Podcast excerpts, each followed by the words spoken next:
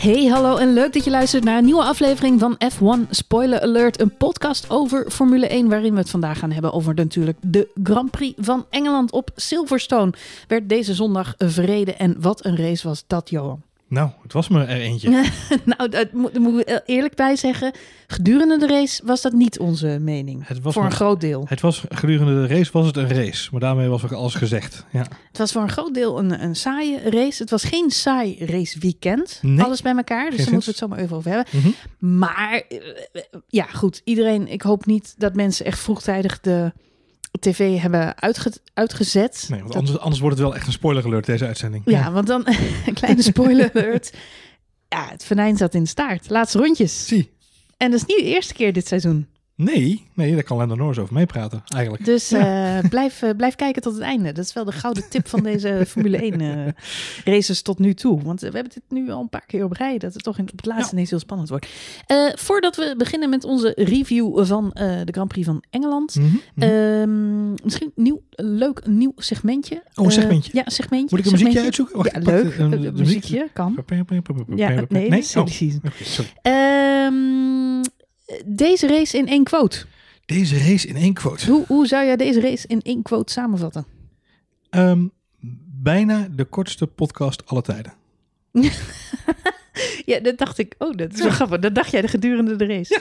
Ja, ik heb het ook een paar seconden gedaan. Ik denk, no, die staat er snel op Dat wordt een eh, kort, kort, kort opnaamtje dit. Ja. Bijna gelukt. Het, was, eh, het zag er niet heel best uit gedurende Nee. een groot deel van de race. Hoe kwam dat eigenlijk?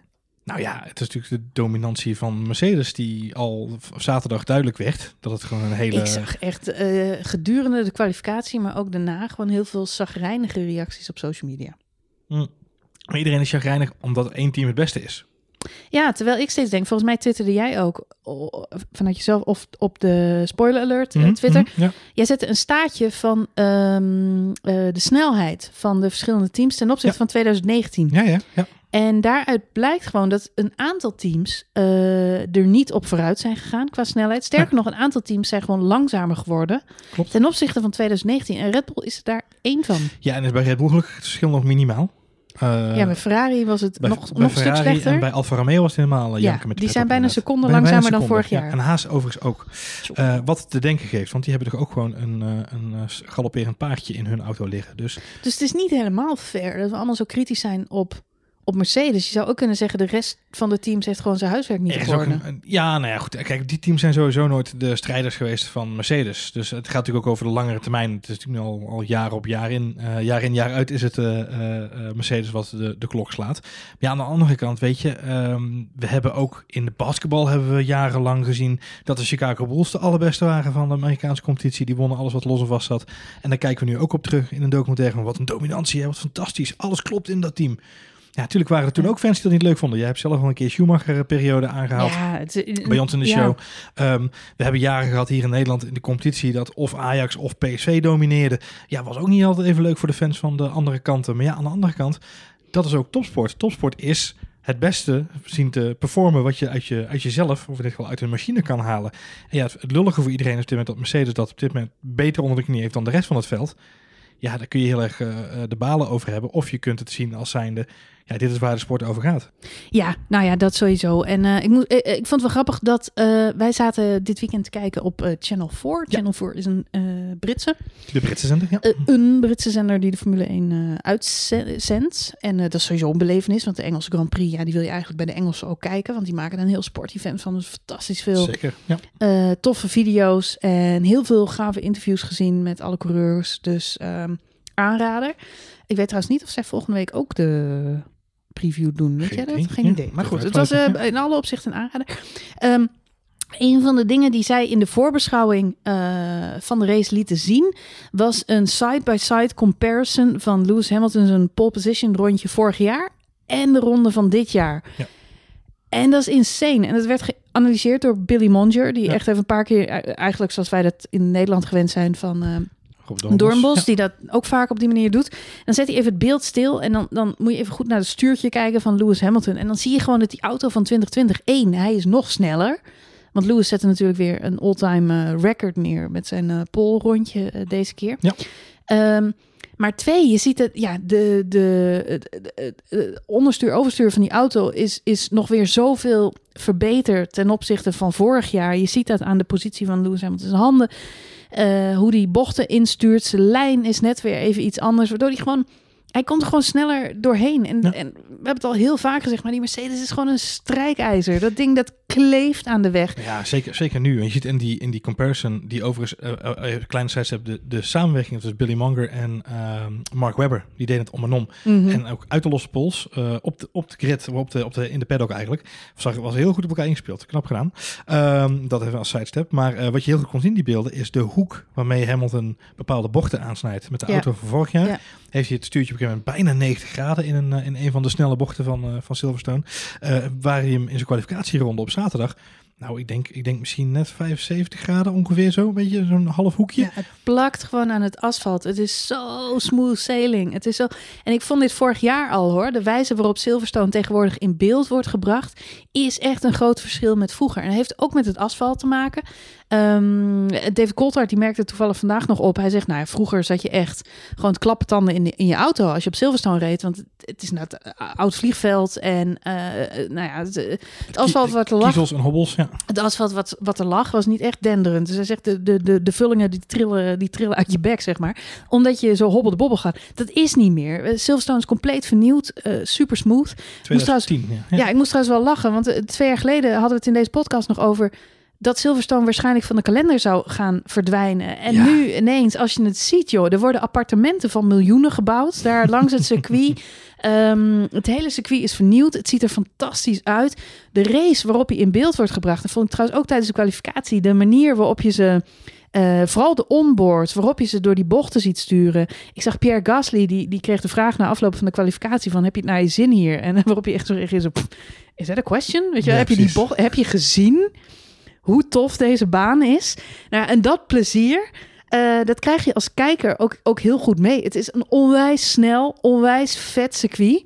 Het is alleen geen vet circuit als je een budauto hebt. En dat tegenovergestelde zie je ook in de vorm van bijvoorbeeld Sebastian Vettel. Die in de kwalificatie, in de race, continu lock-ups heeft, van de baan schiet. Eh, gewoon kleine momentjes. Hij zei het ook na afloop van de race, hè, dat eh, hij zegt, ja, mijn auto is gewoon on, onbestuurbaar. Ik vertrouw hem niet genoeg. En dat begrijp ik, want hoe vaak heeft hij in de vrije training en de kwalificatie dat er gewoon een schroef onder zijn pedalen los zat. Ja, niet één keer, maar twee of drie keer. En het Ja. is hartstikke schattig dat hij dat zelf staat te monteren en dat hij zo vertrouwen houdt in zijn monteurs. Hè? Soort van. Een Ja. soort van. Nou Ik, ja, moet zeggen, ik... ik- moet zeggen dat ik het weinig vertrouwen vond uitstralen hoor. Dat hij Ah. zelf uitstapte, zijn Ja. handschoenen uitdeed en ging graven in die, in die pedalenbak. ja, nou goed, dat is, dat is de sympathieke kant van Ja, Vettel. dat weet ik die- niet. Volgens mij was het ook een die- beetje een statement hoor. Zo van, nou eh, zal ik maar even gaan kijken dan. Als jullie het niet in orde krijgen. Ja, ja, ja, dat is misschien Ja, ook wel zo. Maar eh, vandaag na de race, dat zei natuurlijk alles. Dat hij, dat hij zei van ja, ik, ik probeer laat remmen. Maar zo gauw ik Later rem. Ja. om snelheid te pakken en daadwerkelijk een aanval te kunnen maken. Kijk, want waar zit nou het grote verschil tussen Vettel en Leclerc deze race? In de kwalificatie. Eh, en Leclerc rijdt de race die hij rijdt, omdat hij hoger gekwalificeerd is. En Vettel zit waar hij zit, maar die kan ook geen aanval maken. Gewoon omdat, omdat hij met die auto niks kan. Het Mhm. enige wat hij kan, is op het laatst nog Bottas achter zich houden. Waarvoor hij nog credits, pluspunten eigenlijk Ja, ja, ja. verdient. Ja, ja, ja. In die denk ik toch. Maar goed, het, het verschil tussen, tussen een Mercedes, zeker in zo'n polrondje van Lewis Hamilton, Ja. en een Ferrari van, eh, van, van Vettel, ja, dat zie je op deze baan heel erg goed. En dan moet je gewoon nageven. Mercedes heeft gewoon echt zo'n superieur, fantastische auto. En ik vind het heel fair trouwens van eh, teams als eh, Red Bull, dat ze daar op dit moment niet over klagen, maar eigenlijk gewoon continu de credits geven aan, ja, sorry, maar die gasten doen gewoon hun huiswerk goed. Ja. Die hebben gewoon eh, de shit op orde. Ja, je hoort het overal. Iedereen is, eh, kijkt daar gewoon aan. want Dat is de gouden standaard. Of eigenlijk de zilveren standaard, Ja. moet je zeggen. Ja, nu En dan moet je naartoe. moet je naartoe werken. Ja. That's it. Insane. Wat was jouw eh, de, short quote voor de review, Marjolein? Ben ik wel benieuwd naar. He's a lucky boy. He's a lucky boy. He's a lucky boy. Christian Horner. Ja. Over de boordradio tegen Max Verstappen. Die net daarvoor vloekend en tierend de laatste honderden meters van zijn eh, laatste ronde op Silverstone heeft afgelegd natuurlijk. Het deed me eerlijk gezegd een beetje eh, denken aan eh, die keer dat Michael Schumacher een race won in de pits. In de pits inderdaad. Ja. En toevalligerwijs, dat was in 98. En toevalligerwijs, dat was ook op Silverstone. Voor de mensen die het nog weten. De oude, de oude Silverstone, ja. De oude Silverstone, ja. Ehm, ja, nee, maar zo'n soort bizar einde krijg je dan. En dit zijn de Grand Prix waar je het over jaren eh, ja, nog een keer over hebt. Dit, eh, we leven in een mediawereld, dus tegenwoordig ehm, eh, ja, kijk je bij elke Grand Prix. En tenminste, ik heb dat hoor. Ik weet niet of mensen thuis het ook hebben. Maar ehm, als, al- ik, ik in mijn hoofd maak ik een soort markers bij de scènes waarvan ik nu al weet, die komen in, een jaar, komen in het jaaroverzicht terug. Nou, en dit is er eentje, die komt niet alleen in het jaaroverzicht 2020 terug, maar die gaan we nog decennia lang zien.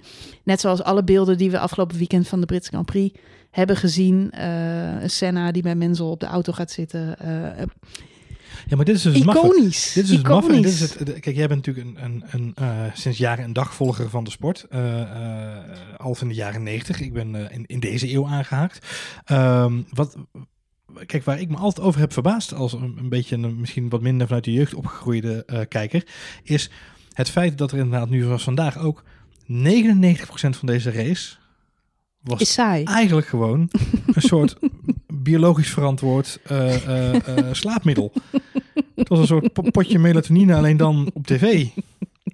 Zelfs met het Britse commentaar, waar je dan nog een beetje enthousiast wordt, omdat het twee goede commentatoren zijn, David Coulthard en ik ben even zijn naam nu kwijt. Ehm, maar Ja, het zijn de races waarvan dan- ik altijd te horen kreeg van mensen van Formule 1. Wat vind je daar nou aan? En dan is het dus grappig, want ik, ik weet wat jij zegt is waar. Dit, dit zijn beelden die we over twintig jaar gaan we terugzien en dan zeggen we, oh ja, die race was iconisch. Nee, Maar die race was die helemaal race niet iconisch. niet iconisch. Nee, dit was een iconisch moment, absoluut. Het feit dat iemand met ja. drie volle banden en één Ja, dit- velg over de Ja, finish rijdt, maar te dat, gek. maar dat is juist dus het coole. En dat kun je dus een niet-Formule 1-fan nooit uitleggen. Maar het is motorsport, dus er kan van alles gebeuren.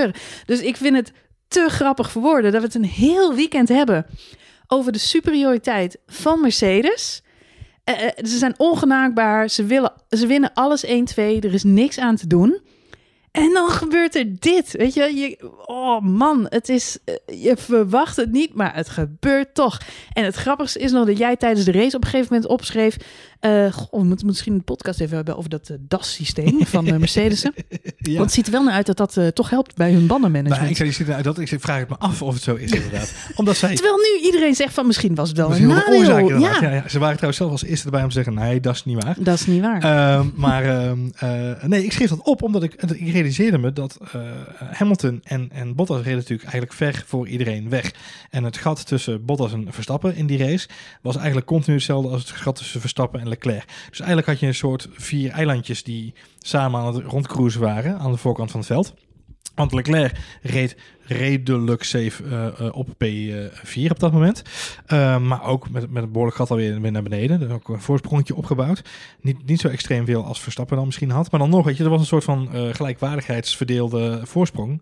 Um, en ik vroeg me op een gegeven moment gewoon af, ja, op het moment dat, dat Bottas lucht begon te geven aan Hamilton, volgens mij gaan ze dan ook met dat, dat systeem gaan ze die banden managen. Want dat is natuurlijk het hele idee waarom ze dat ding überhaupt bedacht hadden.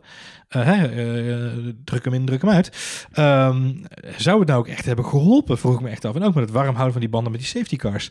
Um, dus ik schreef inderdaad op, nou, toch eens even kijken of dat nog iets over gezegd wordt. En, en prat tien ronden later inderdaad, gaat het, het hele House of Cards valt in elkaar. Nou, wat mij al de hele race heel erg opviel, en ja, met name de eerste helft denk ik, is het feit dat we zagen de Mercedes niet in beeld.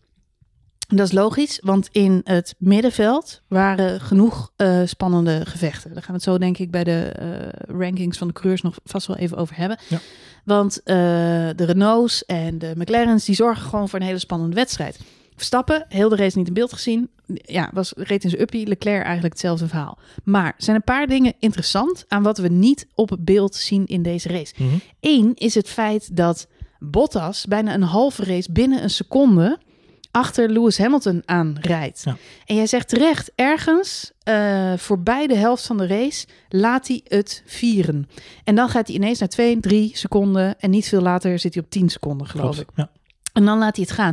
Maar volgens mij heeft hij daar al een waarschuwing gehad van jongen, je moet op je banden gaan letten, want ze gaan anders Ja. een probleem veroorzaken. En uh, wat vind ik nou zo interessant aan deze race? Um, je zou kunnen zeggen, die Mercedes'en die vertrekken aan de horizon, die zien we nooit meer terug. Maar dat is niet helemaal waar. Want Max Verstappen zit op een afstand van de Mercedes'en, Maar niet genoeg een afstand dat die Mercedes ze veilig kunnen pitten. Nee. En dat is niet de eerste keer. Eh, je, kunt, je zou kunnen zeggen, Max Verstappen rijdt in een soort niemandsland. Want die Mercedes die verdwijnen aan de horizon. Maar er zijn twee dingen interessant. Eén, Bottas en eh, Hamilton racen met elkaar. Die zetten elkaar onder druk. En dat kost veel van hun banden. In ieder geval van Bottas vandaag, ja. Maar ook van Hamilton. want Hamilton ja. gaat ook stuk. Dus je zou het op twee manieren kunnen uitleggen. Tuurlijk, Pirelli is nu aan het onderzoeken wat er aan de hand was met die banden. Feit is, we hebben eigenlijk... eh, Horner heeft ook na afloop verklaard... Max' banden waren ook eh vergevorderde staat. Zag er gewoon niet goed uit. We hebben nog van die statistiekjes in beeld gezien... dat, je, hè, dat Lewis Hamilton's band eh, ook op 10% was. Die Ja. was gewoon rood, die was gewoon af, die was gewoon ja. klaar. Ja, dat- die, die statistiek geloof ik niet meer zo hoor. Nee, Nee. En, en er lag natuurlijk debris op de track Ja. van Kimi Räikkönen's neus... die ineens... eh, Nou ja, de neus van Kimi Räikkönen, het grind van Kevin Magnussen, eh, de achterkant van, eh, van, van Fiat, dat lag natuurlijk genoeg. Ja. Maar, maar Lewis Hamilton heeft ook in elk interview aangegeven: luister, eh, Bottas is geen pannenkoek. Die zit me gewoon de hele race onder druk te zetten. We hebben Mhm. het niet gezien, maar het was wel zo. Bottas heeft een paar keer gewoon in DRS achter Lewis Hamilton gezeten. Met name in die eerste stint. En Met name in die eerste stint. op die harde banden. En ik vraag me heel erg af, precies wat jij net zegt. Uh, uh, hij is daar, uh, onder safety car zijn ze een ronde later allemaal naar binnen gegaan. De hele top 4 ging een ronde later naar binnen dan de rest van het veld. Uh, op die harde compound. En, ik in die stint, in die eerste stint na die, die pitstop, is die ontzettend aan het pushen geweest richting, uh, richting Hamilton. Ik denk met het idee van ja, als het, als het nog een keer moet gebeuren, is het nu. Um, maar volgens mij heeft hij daar veel te veel slijtage al opgelopen om, om het goed tot een goed einde te kunnen brengen met die banden. Uh, want dat is, dat is wel het verschil in die stint. Want in die stint liep hij ook weg bij Max Verstappen. Met andere woorden, Max ging daar niet in mee, om zo maar even te zeggen, in dat hardere racen. En daardoor had hij volgens mij, Verstappen dus in dit geval, aan het einde van deze hele race, hè, die laatste uh, vermaledijde ronde waar we het nu over hebben, of laatste twee ronden eigenlijk, een stuk minder last. Let wel, hij had ook last van trillingen. Maar daar, uh, die trillingen meldde Bottas al vier rondes voor het moment dat zijn banden echt naar gort gingen. Vier ronden daarvoor meldt hij al, jongens, ik heb nu echt heel veel vibratie. Jongens, ik heb nu echt heel veel vibratie. En dat is een boordradio die al gecheckt is. Dus die is nog eens van twee of drie rondes daarvoor. Dus voordat wij hem zien, is hij al een keer uitgesproken. Dus Bottas heeft waarschijnlijk al een ronde of tien gewoon rondgereden met jongens, men, men, men begint te trillen. Ik voel mijn vullinkjes ook een beetje beginnen door te komen nu. dus laten we gewoon maar een, uh, wat gaan we doen? Nee, ja, Bottas laat hem echt vieren en dat zie je ook gebeuren. Um, maar wat interessant is, ja, Toto die zal vannacht toch wel over een paar dingetjes uh, wakker liggen. Maar er zijn dingen buiten je controle, daar kun je niks aan doen. Dat uh, Raikkonen daar uh, zijn neus verliest en voor de zorgt, dat is shit, maar dat kun je niet voorkomen. Maar er zijn een paar dingen die wel, die, die wel als manager zich op dit moment zal afvragen. En één is, moet ik die twee gasten met elkaar laten racen? Zoals ik nu heb gedaan. Want het feit dat ze met elkaar aan het racen zijn geweest, heeft wel ervoor gezorgd dat ze, dat ze meer van hun banden hebben gevraagd. Hamilton Mhm. heeft nog een paar keer benadrukt. Hij zegt: Ik heb echt goed voor mijn banden gezorgd. Dus ik snap niet waar het mis is gegaan. Het is wel zo dat Bottas me erg onder druk heeft gezet. Het is sympathiek, maar ik vind het. Weet je, ik vind het een beetje een verkapte vorm van kritiek, omdat Lewis Hamilton daarmee ook laat doorschemeren: hey Toto, als jij wil dat ik wereldkampioen word, Haal get. Bottas off my back, weet je wel? Haal hem uit, uit mijn rug, want dit was gewoon comprim comprimerend voor de race uiteindelijk. Uit, ze, hadden, ze hadden de 1-2 kunnen verliezen en nu hebben ze er maar eentje verloren. Maar het had nog veel erger kunnen zijn voor Mercedes. Ja, maar ik denk, ik denk wel, uh, daarop voortbordurend, dat het probleem zichzelf daar in dat opzicht heeft opgelost vandaag. Want het gat was vijf punten in het wereldkampioenschap. Het gat is nu 30 punten in het wereldkampioenschap. Uh, sorry, meer zelfs. Dus volgens mij, nee 30, sorry, het is 88,58. Dus feitelijk op zo'n kort seizoen kun je zeggen ehm, dat, dat Bottas zichzelf nu al een beetje buitenspel heeft gezet. Dat is natuurlijk niet bewust gedaan. Maar daardoor is wel de druk natuurlijk een beetje af bij Toto. Misschien dat het zichzelf nu al nou, een beetje dat hangt er vanaf. Dat hangt er van, weet je, ze hebben nu een zwaar teleurgestelde uh, coureur. Een rancuneuze um, Bottas weer. Nou ja, ik, ik heb nog steeds wel. Bottas heeft heel erg de indruk, zich, hij zelf, dat hij in een gelijkwaardige strijd om het wereldkampioenschap mm -hmm. verwikkeld is. Ja. En ik denk dat uh, Toto dat ook omarmt. Ik denk dat, ja. hij ja. cultiveert. Hij, hij is daar wel voorstander van, want hij wil niet uh, à la Ferrari, uh, de Schumacher-Barrichello-verhouding. dat wil hij niet in zijn team. Dat vindt hij niet sportief. Hm. Maar de vraag is wel, was het een wijs besluit in deze? En dan is er nog het andere verhaal. En dat is Max Verstappen. Wat ik net al zei, Max Verstappen die zorgt eigenlijk dat het gat tussen hem en Hamilton gedurende de race niet verder oploopt dan 14 seconden. Mm -hmm. 14 seconden is nooit genoeg voor een pitstop. Uh, dus je zou kunnen zeggen, uh, wat, wat, wat doet Max gedurende zo'n race? Maar Max rijdt gewoon fantastische rondetijden, is zo consequent als maar zijn kan. Um, Charles Leclerc, die ligt mijlenver achter. Max is voor de tweede keer dit seizoen wel in staat om een gratis pitstop te maken. Tweede keer, hè? Tweede race in Oostenrijk uh, presteerde hij het ook. Ja. Met andere woorden, zijn strategie en die van Red Bull is de allerbeste die je maar kunt kiezen. Namelijk de Mercedes onder druk houden. Want zij geven nooit de Mercedes carte blanche. Dus het is echt wel degelijk. Weet je, we zeggen wel eens... Oh, Toto Wolf die heeft het over Max Verstappen op. Hè, zo van, oh ja, we moeten wel uitkijken voor Max Verstappen. Want je weet het nooit. Oh, zo, hè, hij, hij schijn creëert een beetje een tegenstander. Maar dat is niet waar. Max Verstappen is echt een tegenstander van Mercedes. En je zag het vandaag. Zo gauw er een probleem op duikt. Is de hyena is, er, is de hyena Max Verstappen gewoon nooit ver weg. Die zit er gewoon vlakbij. En um, dus, dus ja, dit is, Max is wel degelijk een, een zorg van Mercedes. Gewoon omdat hij er te dicht achter blijft om ongevaarlijk te zijn. De, de luizende pels, zeg jij. En aan de andere kant, Max zorgt dat hij gewoon ruimschoots uit de buurt blijft van, uh, van allerlei andere mensen. Zodat hij gewoon eigenlijk de luxe heeft, net zoals toen in Oostenrijk, om nog een extra stopje te maken en voor die snelste ronde te gaan. Uh, dat is bijzaak.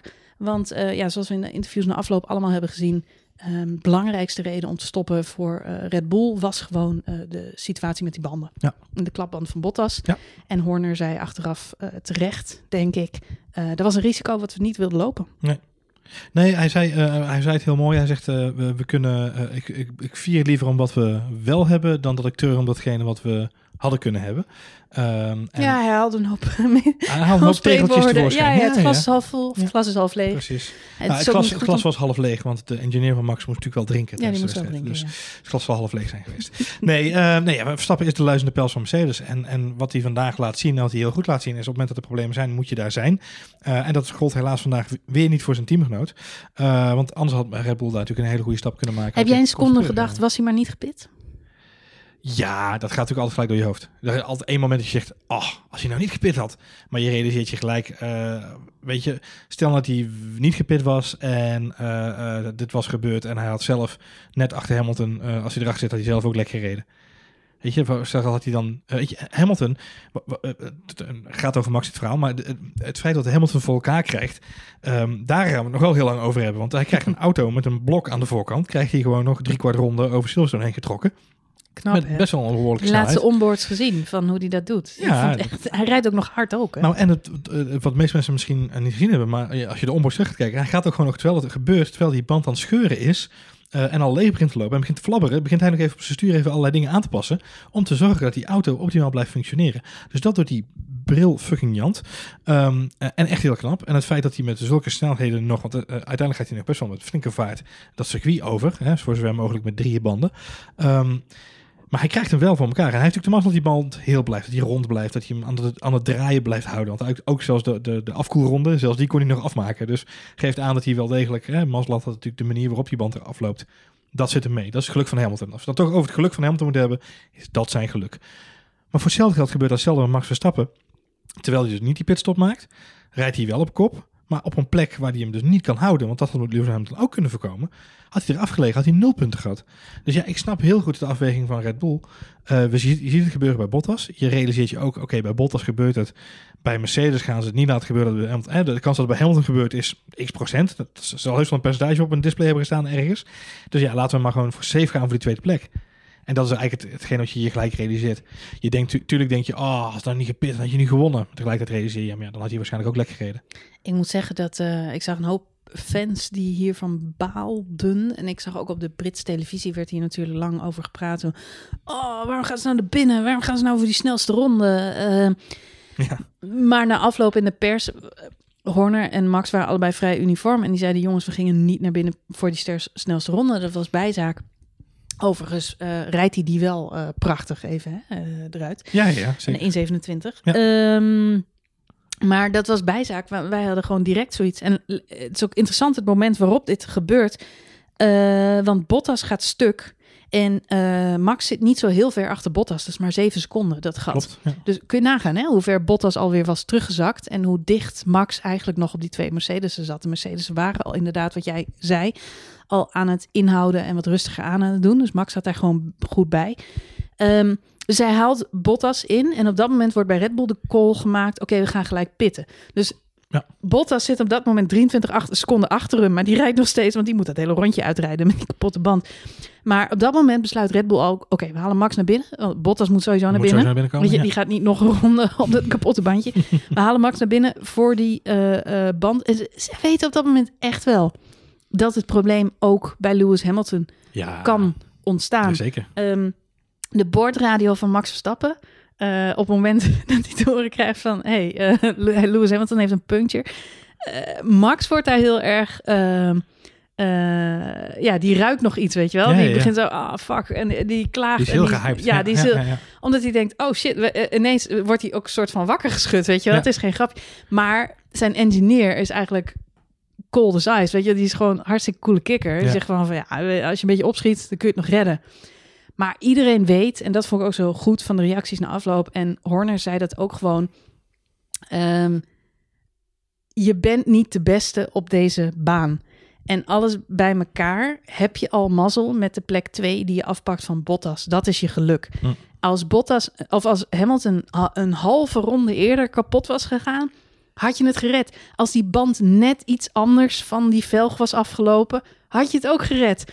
Dus het had gekund, maar hij had mazzel en hij komt ermee thuis. En het was niet jouw overwinning om, eh, om, om te hebben. Nee. Eh, en daarnaast is het, dat zei Horner ook wel terecht, het is nooit leuk om te winnen op basis van iemand anders eh, pech. Weg. Nee, klopt. Ik kan me nog herinneren dat... Dat het, is niet satisfying. En ik vind dat wij fans daar ook niet om moeten roepen. En wij moeten net zo volwassen en eh, sophisticated zijn als Christine Horner en Max zelf. En tuurlijk, ze zullen er ook wel van balen, omdat ze denken... Maar aan de andere kant denk ik, dit zijn belangrijke punten. Hij loopt groots in op Bottas. Hij pakt nog een extra puntje voor die snelste ronde.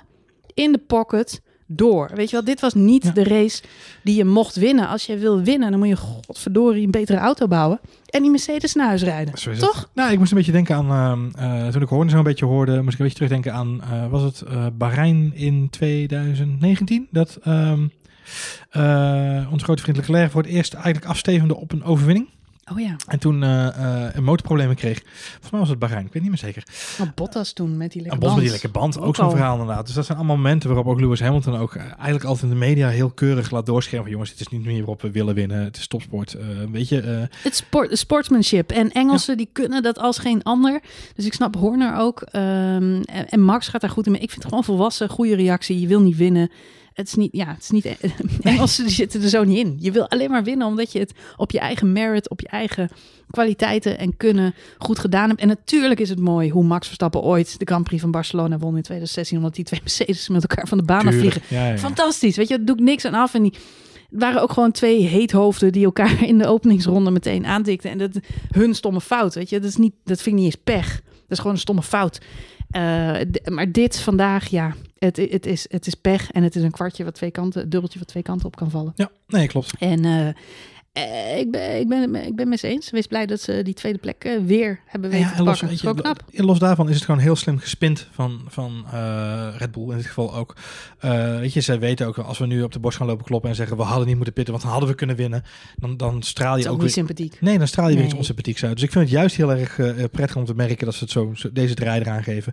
Eh, en precies wat jij zegt, vanuit sportsmanship bekeken is dit eh, de meest logische manier om het af te Ja. handelen. Ja, Oké, we, gaan, eh, we gaan door. Ja, de eh, hele race. eh, jij zei het al, het, het was niet de meest spectaculaire race die we ooit gezien hebben. Wel wat mooie plaatjes, een paar mooie inhaalacties. Ja. Ehm, ik heb even, ik heb tijdens de race zat ik een beetje notities te maken, wat dingen die me, die me opvielen.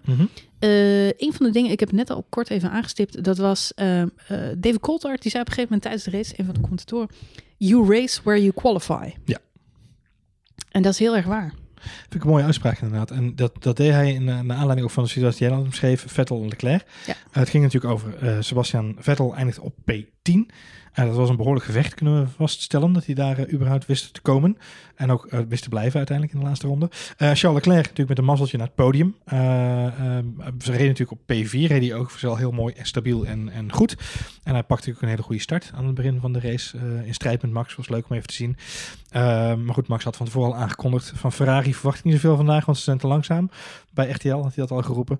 Dus in die situatie, daar ging het even over van hoe kan het nou dat Leclerc zo op, eh, van P4 en P3 eh, loopt te racen. En Sebastian Vettel daar eh, rond P10 blijft hangen en steken. En toen zei Dave Coulthard inderdaad terecht... ik ben altijd groot voorstander van de qualifying. Ik vind qualifying, de kwalificatie... misschien wel een van de belangrijkste onderdelen van de sport. Veel mensen zien dat altijd anders... omdat ze denken dat op zondag de punten pas worden verdeeld. Daar maakte ik me ook schuldig aan deze week. Mhm. maar dat is meer hoop dan, dan daadwerkelijk natuurlijk realisme. Um, maar Coulthard zei inderdaad... Van, joh, het is heel belangrijk dat je je goed kwalificeert. Want vanaf dat moment... op dat moment bepaal je waar je gaat racen op zondag. En dat bepaalt je omveld waar je mee, met wie ga je de strijd aan, waar moet je knokken. Nou, dat is natuurlijk voor Vettel dramatisch op zaterdag. Dus die zat inderdaad... Ja, je, zeker op een, een Grand Prix als Silverstone zie je gewoon wat een verschil het maakt waar je kwalificeert. Dat, ja, dat valt gewoon op. Zeker naar die circuitjes of die race, de, de races die we gehad hebben op ehm, Oostenrijk, waar het natuurlijk allemaal wat makkelijker is. Ja. We hebben veel mooie inhaalacties gezien hoor. Er is echt wel wat spanning in de wedstrijd. Maar waar zit nou het grote verschil in tussen um, uh, Leclerc en Vettel, maar ook tussen Max Verstappen en Albon? Mhm. Dat zit hem in de kwalificatie. En het laat goed zien en laat het dan les zijn voor volgende week, wanneer ze natuurlijk wel met iets andere banden gaan rijden. Is de vraag, hè? Is de vraag. Ja. Is de vraag. En het wordt uh, eh, 33 graden of zo. Ja, dus, uh, het, wordt, het wordt zoals de vrijdag en alleen dan op, op, op zaterdag en zondag heb ik nou, Dus ja. sowieso waarschijnlijk toch een twee-stopper in plaats Brit, van... Britse zomers is meemaken dan geloven. Ja, nou, het wordt hittegolf hier in Nederland wordt ook voorspeld. Ja, dat dus, is waar, maar de omstandigheden zijn anders. Maar in elk geval voor de coureurs die weer gaan rijden, denk ik dat het verstandig is om ja, voor zover ze kunnen natuurlijk, wel zo hoog mogelijk te kwalificeren. Want uiteindelijk is dat wel hetgeen wat Albon ook een beetje de, de das om doet vandaag. Ja. En met Vettel hetzelfde verhaal. Hij start tiende en hij finisht tiende. Uh, Leclerc start vierde en wordt uiteindelijk derde omdat Bottas er tussenuit valt. Maar allebei rijden ze een redelijk kansloze race en ze kunnen niet inhalen met die Ferrari. Nee. Maar waarom heeft Leclerc nou een podium? Nou, gewoon omdat hij hoger gestart is. Heel simpel. Ja. Ja, Leclerc rijdt gewoon aan het begin gewoon goed weg. En als je het goed bekijkt, uh, wat, wat, wat, als je het goed gaat uh, opbreken in, in losse prestaties, dan zie je eigenlijk dat die, die, die auto van Ferrari is niet echt in staat om een heel groot verschil te maken in het omveld met uh, Toro Rosso, sorry, Alfa Tauri, um, Renault en McLaren. Dat is eigenlijk een beetje, daar zit hij een beetje bij, om zo maar te zeggen. En het voordeel dat Leclerc heeft gehad, is die heeft gewoon een hartstikke goede dijk van de start gehad.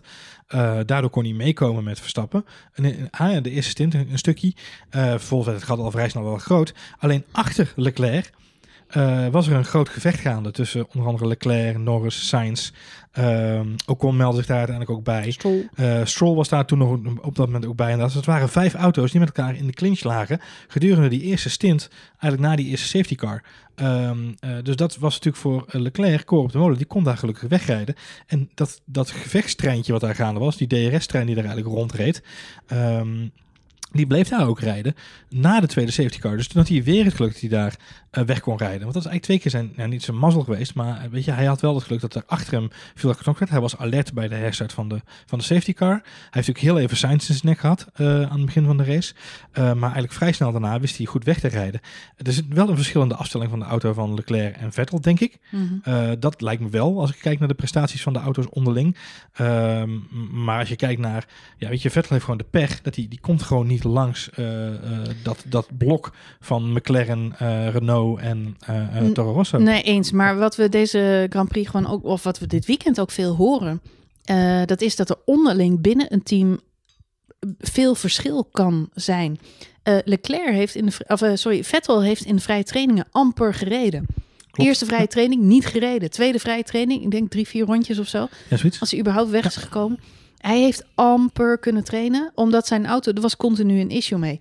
Uh, Nico Hulkenberg, nog niet eens over gehad. Maar Nico Hulkenberg start uiteindelijk niet, omdat er een probleem is met zijn motor. Weet je, vijf minuten voor de race. Welke pech heb je dan? Ja, Sergio Perez, ja, die zat.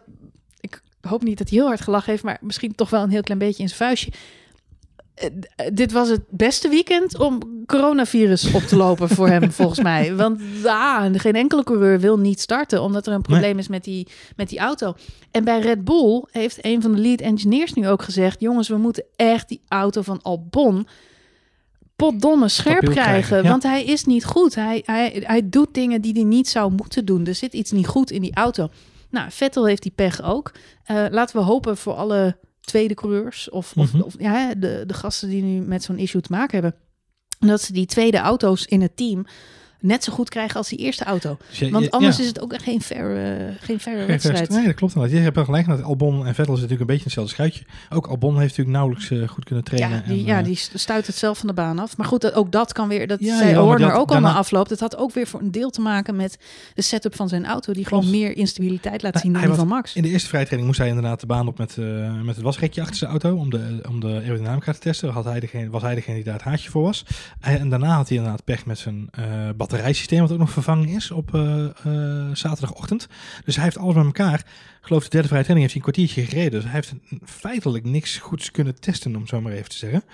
Eh, nee, je hebt gelijk. Albon en Vettel zijn een beetje in hetzelfde, hetzelfde schuitje wat dat gaat. Dus kwalificatie, volgende week zaterdag. Zorg dat je erbij bent. Quali het is wordt king. een quali is king op Silverstone. Les 2 van de Britse Grand Prix. Ja? Oh, je hebt echt lessen gedefinieerd. Oh, ja, ja, ja, ja. Les 2. Lesje 2. Ja, Les 2. lesje 2. Hou die Mercedes onder druk. Ja, waar we het net al over hadden. eh, Max zit er gewoon goed bij. En ehm, ik neem aan dat meer eh, teams dat eh, gezien hebben. En voor zover ze kunnen meekomen, is het toch echt wel zaak om een beetje in de buurt te blijven. Het is niet eens onder druk zetten inderdaad. Het is in de buurt blijven. Eigenlijk wat je gewoon merkt is, er kan altijd iets gebeuren. De welbekende, het blijft een mechanische sport. Ehm, maar er, er kan altijd wat gebeuren. Zorg dat je jezelf niet, gooi niet de handdoek te snel in de ring. En ik denk dat voor Red Bull vandaag echt een les is geweest van jongens, we moeten echt zorgen dat we Albon erbij krijgen. Want heb je Albon vandaag erbij, dan heb je, eh, nogmaals, maak je een veel betere klapper dan nu alleen maar met Als Max. Albon erbij was geweest, had je gewoon eh, twee Red Bulls op het podium gehad vandaag. Ik denk het wel. Ja, als hij daar had kunnen rijden, wel inderdaad. Ja. Ja, want hij was qua hardware had hij het eh, voor Leclerc moeten kunnen blijven, feitelijk.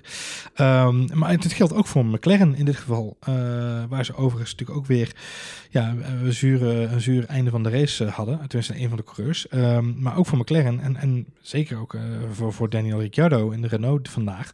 Weet je, zorg dat je in de buurt blijft. En, en een plekje winst of twee plekjes winst is, is zo gemaakt, eh, om het zo maar even te zeggen.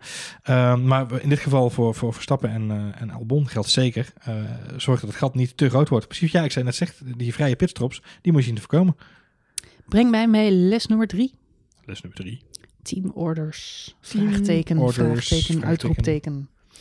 Ja, bij Mercedes bedoel je? Of, eh? Bij Mercedes, eh, daar hebben we het net al over gehad. Dus eh, Bottas en Hamilton zijn elkaar behoorlijk aan het racen. Was het achteraf wijsheid? Hadden ze daar niet eerder de call moeten maken? Hey, gast, eh, ga, dit, ga, ga dit tempo rijden. En laat Hamilton een beetje met rust. We hebben het niet gezien, want het is allemaal niet in beeld geweest. Maar het is wel gebeurd. Ehm, dus toch opvallend dat ze daar ja, niks aan gedaan hebben. Maar ook bij McLaren was dit eh, aan de hand. Zeker de stint, ja. Ja, eh, eh, de twee McLaren's die waren natuurlijk ook behoorlijk met elkaar in gevecht. Eh Lennon Norris die stond op een vijfde startplek, maar meteen eigenlijk bij de start van de race kreeg hij het aan de stok met Stroll en Sainz, die eigenlijk direct de hele meute inhaalde Ja. en daarvoor ging rijden. En later in de wedstrijd zag je eigenlijk dat eh, eh, Lando een beetje vast zat achter eh, Carlos Sainz. En dat was op een, Ricciardo, die had ook een wereldstart. Die zat daar ook ineens helemaal eh, bij en eh, voorbij aan alles en iedereen. Dus die had een goede dag.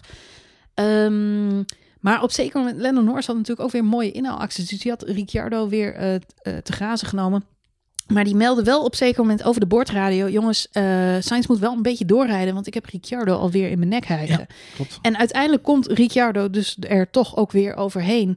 en haalt eh Lando Norris ja. opnieuw weer in. Ja. Eh, en Carlos Sainz die klapte dan vanaf met een klapband. Dus ook die heeft veel van zijn banden gevraagd... en natuurlijk eh, veel in, eh, in gevecht geweest met die andere coureurs. Dus ook daar denk ik... ehm, ja, hadden ze Norris niet beter... Naar voren kunnen sturen. ja, hij Ja. was sneller op dat moment. Hij was sneller dan Carlos Sainz. Dus had je niet eigenlijk de Mm. orde moeten geven van... joh, we- zien het weinig. Hè? We hebben de afgelopen vier races eigenlijk niet gezien... Nee. dat een van de teams zegt... hey, laat even je teamgenoten langs, want hij is sneller. Vorig jaar bij Ferrari zagen we het heel erg veel. Mhm. Nu rijden de Ferraris niet eens bij elkaar in de buurt. Dus dat is misschien maar goed ook.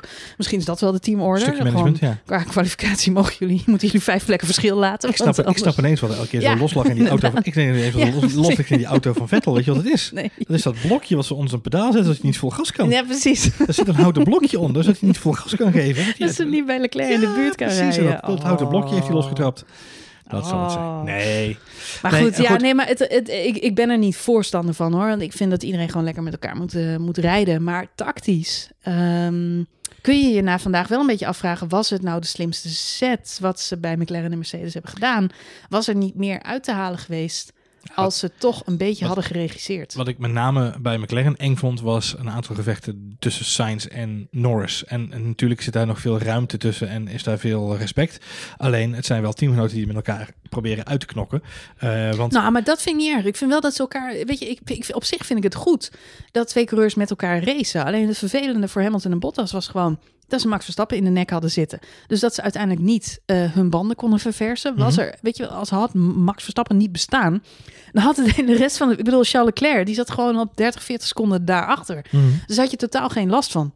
Dan hadden ze allebei nog een keer extra kunnen binnenkomen. Makkelijk, safe, die, die, die 1-2 kunnen binnenharken. Niks aan de hand. Het probleem van Mercedes was vandaag Max Verstappen. Die heeft ze gewoon mes op de keel gehouden. De Mhm. hele eh, laatste van, fase van de wedstrijd. En uiteindelijk, it pays off. Want Bottas gaat stuk Hamilton gaat stuk. Ehm, maar ik vind het goed dat ze, dat ze met elkaar racen. Alleen ja, tactisch had je misschien kunnen zeggen: oké, doe dat niet. Bij McLaren vind ik het een ander verhaal. Want het, het gaat niet over de 1-2. Het gaat over twee coureurs die eigenlijk aan elkaar gewaagd zijn. En, en er is niet een duidelijke hiërarchie in een team. Dus je wil ze ook met elkaar laten racen. Maar op de, de fase in de wedstrijd. Dat Ricciardo dus eigenlijk weer eh, zit te drukken bij Lando Norris. Terwijl Lando Norris op dat moment sneller is. En hij is ook sneller dan Carlos Sainz. Die houdt eigenlijk, eigenlijk drukt hij het treintje weer in elkaar. Dan moet je gewoon zeggen, Sainz, laat... Weet je, het is tricky om Norris langs te laten. Want als je Norris langs laat, ja, dan heb je risico dat Ricciardo meteen meesteekt. Dus ik, ik zeg niet dat dat de oplossing was geweest. Maar ja, de vraag is wel een beetje... eh, ja, moeten teambazen toch ook een beetje nadenken over, eh, over Ja. teamorders? ja, maar niet te veel. Niet te veel. Nee, ja, goed. Ik zeg het maar hoor. Ik zeg het maar. oké, oké, oké. Zack Brown, als je meeluistert, doe Yes. er wat mee. Ehm, ja, en het laatste lesje, eh, de- maar dat is meer eh, beroepsdeformatie. En, maar en een tegeltje, ja. een tegeltje. Nee, eh, niet per se. Maar eh, wat mij opvalt, eh, eigenlijk al de laatste vier races, dat zijn, eh, dat is de PR-strategie van Red Bull Racing. Ja. Ja, nou, ik weet niet of meer mensen het is opgevallen, maar eh, ehm, wat je nu hebt bij Red Bull is eigenlijk een beetje eh, dezelfde situatie als vorig jaar. Vorig Mhm. jaar met Pierre Gasly. Mhm. En nu is eh, de situatie eh, Albon Mhm. natuurlijk aan de hand. Albonneke. Albonneke. Eh, het gaat niet zo goed met Albon. Dat kan niemand ontgaan zijn. Eh, als ik eh, Twitter erbij pak, dan, ja, dan zijn de meeste Nederlandse fans vrij uitgesproken. ehm, Die ja, zijn er wel klaar mee. die zijn er wel klaar mee. Ja. En dat heeft alles te maken ja, met het feit dat Albon gewoon niet right up there is met Max Verstappen. Hij pakt gewoon Mhm, geen podia. Hij, eh, ja, kwalificatie. De tweede keer dat hij niet naar Q3 komt. Dat is gewoon slecht. Dat is niet goed. Eh, en ja, dat zou alles met afstelling van die auto te maken kunnen hebben. Eh, maar het is gewoon niet goed genoeg als je in een Nee. Red Bull zit. Dus er is op dit moment heel veel discussie van alle kanten. Ehm, eh, we hebben het nog niet eens gehad over de situatie Vettel Nee, en ja. Hulkenberg en Racing Point. En, De kracht van buitenaf, ja, precies. ja, nou ja, goed. Maar, daar hebben we het van de week misschien nog even over in de nieuwe voorbeschouwing op Mhm. de 70th De 70th anniversary, anniversary Jubilee. Koningin uit de dingen Queen. Ja, precies. Ja. Springt uit de helikopter. Ehm, in de voorbeschouwing moeten we het daar misschien nog maar even over hebben. Maar ehm, ja, de, de, de geruchtenmolen wordt weer gevoed. Want eh, zou het niet beter zijn om Vettel in een Red Bull te zetten op dit moment? Ja. Want hè, daar heb je toch meer aan, aan zo'n ervaren coureur, dan aan eh, Albon. Ja. En dan gebeurt er nog iets anders, heel interessant. Op dit moment Gasly, die rijdt eigenlijk de sterren van de hemel daarbij, uh, Alfa Tauri. Tauri, ja. Dus eh, ja, mij lijkt het uh, alleszins logischer om die toch weer... Om die switch weer toe te passen. Ja, ja nou ja, eventueel TZT. Maar wat is er aan de hand bij Red Bull? Ze hebben duidelijk geleerd van de situatie vorig jaar. Dus al onze ja, bondscoachadviezen ten spijt. ze doen er gewoon helemaal niks mee. Ze hebben de maling aan. Ze hebben, um, uh, ja, eigenlijk werkt, werkt de loyaliteit volgens mij op dit moment uh, twee kanten op. Ik heb echt het idee dat er in, in, in januari gewoon een, een, een PR-directeur um, een sessie heeft gehouden daar op het hoofdkantoor en heeft gezegd: luister. Als wij als topteam willen gaan opereren en fungeren, dan moeten we zorgen dat er eigenlijk minder rumor around the brand is. Less rumor. Ja. dat is heel erg tegenstrijdig, want de eerste regel van marketing is altijd more rumor around the brand. Maar Red Bull wil juist rust in de tent. Ze willen rust in de tent. Wat valt mij op? Max Verstappen, elk interview wat hij geeft, eh, staat hij pal voor zijn team.